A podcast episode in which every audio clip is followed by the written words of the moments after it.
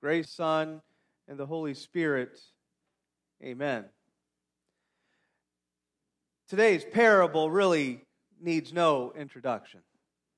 Now, usually when I say that, when I say something needs no introduction, I mean it's, it's a story that we're used to, we're accustomed to. We, we, we read it at night to our children, our, we've heard about it so many times in Sunday school that it's just something that we're just used to.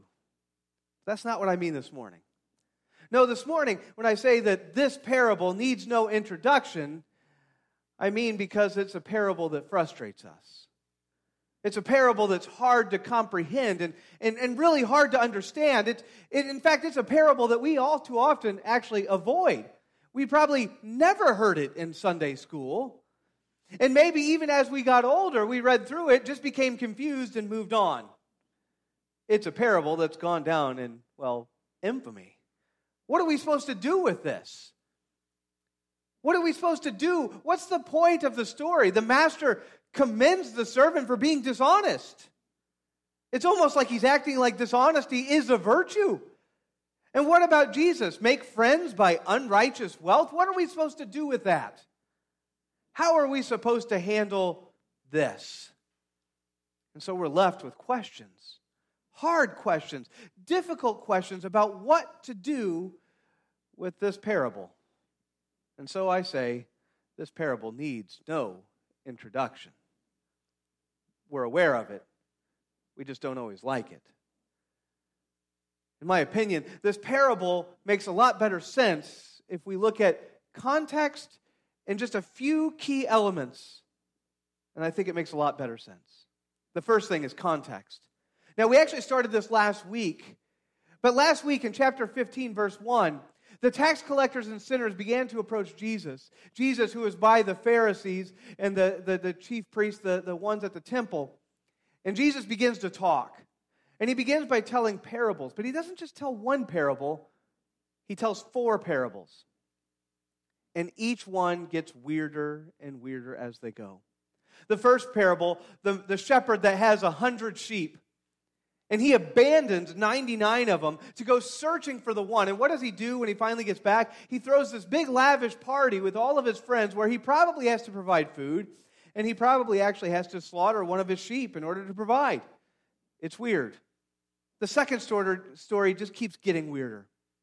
A woman loses a coin. She sweeps her house diligently. She finally finds the coin, and she again gathers all of her friends together and spends probably twice as much as the coin is worth throwing a party for everybody because she found the one coin. It's weird. And then the third one, the one that we leapt over, the prodigal son, one that we're all very familiar with, a son who approaches his father and basically asks his father to pretend he's dead so that he can have his inheritance. He goes and he, he squanders it off, and then after he's left broke and with nothing left, he decides to come back home and the father, who should be absolutely irate, who should disown his son, who should cast him out, does the unthinkable. He brings him back, he restores him. He throws again a lavish party. In fact, he throws such a lavish party that the other brother is offended and causes even more insult to the father. Three parables back to back to back, each one getting stranger, each one getting weirder. And then we have today's, the fourth, and the weirdest yet, if we should say so. But notice something.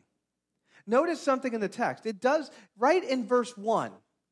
Right in verse 1, Jesus turns. He's not talking to the Pharisees anymore. He's not talking to the tax collectors and the sinners.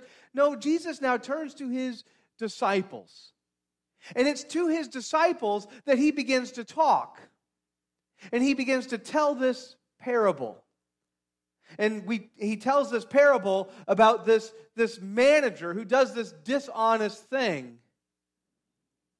But Jesus is talking to the disciples. And he is talking to them ultimately about how the Pharisees are acting. You see, all too often, we get caught off guard by verse 8 and 9. It's in verse 8 that the master commends this dishonest manager. And we immediately think that the, that the master is commending him for his dishonesty, but he's not. He's actually commending him for his shrewdness. It's why we get this, this parable sometimes gets the title of the shrewd manager. He's commending him for his wisdom with how he acted. See, the manager is no dummy. He likes the business sense of this. He wants to see how he can utilize that wisdom for his own gain, for his own work as he moves ahead. But then Jesus says something in verse 9. He says, Gain friends for yourself. And it says, unrighteous wealth. That's what it says, unrighteous wealth. But that's the NIV, ESV, and a, a whole number of others. About the only one I could find that really gets this right is actually the King James Version unrighteous mammon. That is to say, the things of this world, the materials of this world. Gain friends for yourself through this idea of, of unrighteous mammon, this unrighteous things of this world. But remember, Jesus is speaking and directing it towards the Pharisees. And what have the Pharisees done? The Pharisees have been controlling the things of God, the temple. And here in a little bit, they're going to have a chance to deal with God Himself. And they have been dishonest with even these small things. And now they're going to get a chance to deal with God Himself. And how do you think they are going to act? How do you think they're going to deal with God Himself? Honestly or dishonestly? But you see, part of our issue is that we take verse 9 and we assume that that's the point of the parable. It's not. What follows, starting in verse 10, is the point of the parable. And it's the point that Jesus is ultimately directing towards his disciples. Even when it comes to things like mammon, the things of this world, the disciples are called to live a righteous life. They are called to act and to be honest and righteous, even with the things of this world, even with this idea of unrighteous mammon. They, as Christians, are called to a life of righteousness. And so it is that we too, as Christians, as God's children, are called to a life of righteousness no matter what we're dealing with, even if we're dealing with something like the materials of this world, even if we're dealing with something like unrighteous wealth, we as Christians are called to a life of righteousness. We are called to act in a way that is in keeping with God's word. But we're going to fail. We're not going to succeed.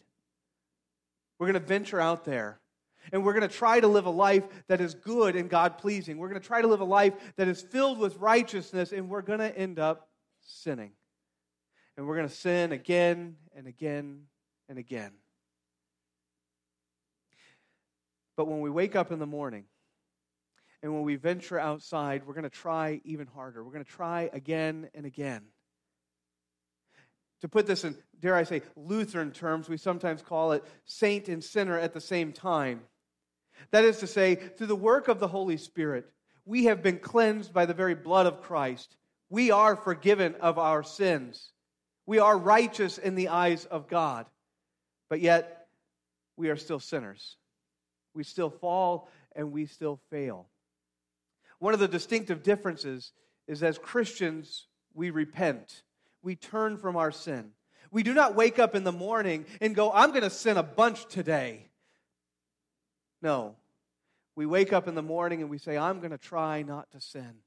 And we venture out there and we try and try and try to live a good, God pleasing, and righteous life, knowing that when we do fail, knowing that when we do sin, that we have forgiveness.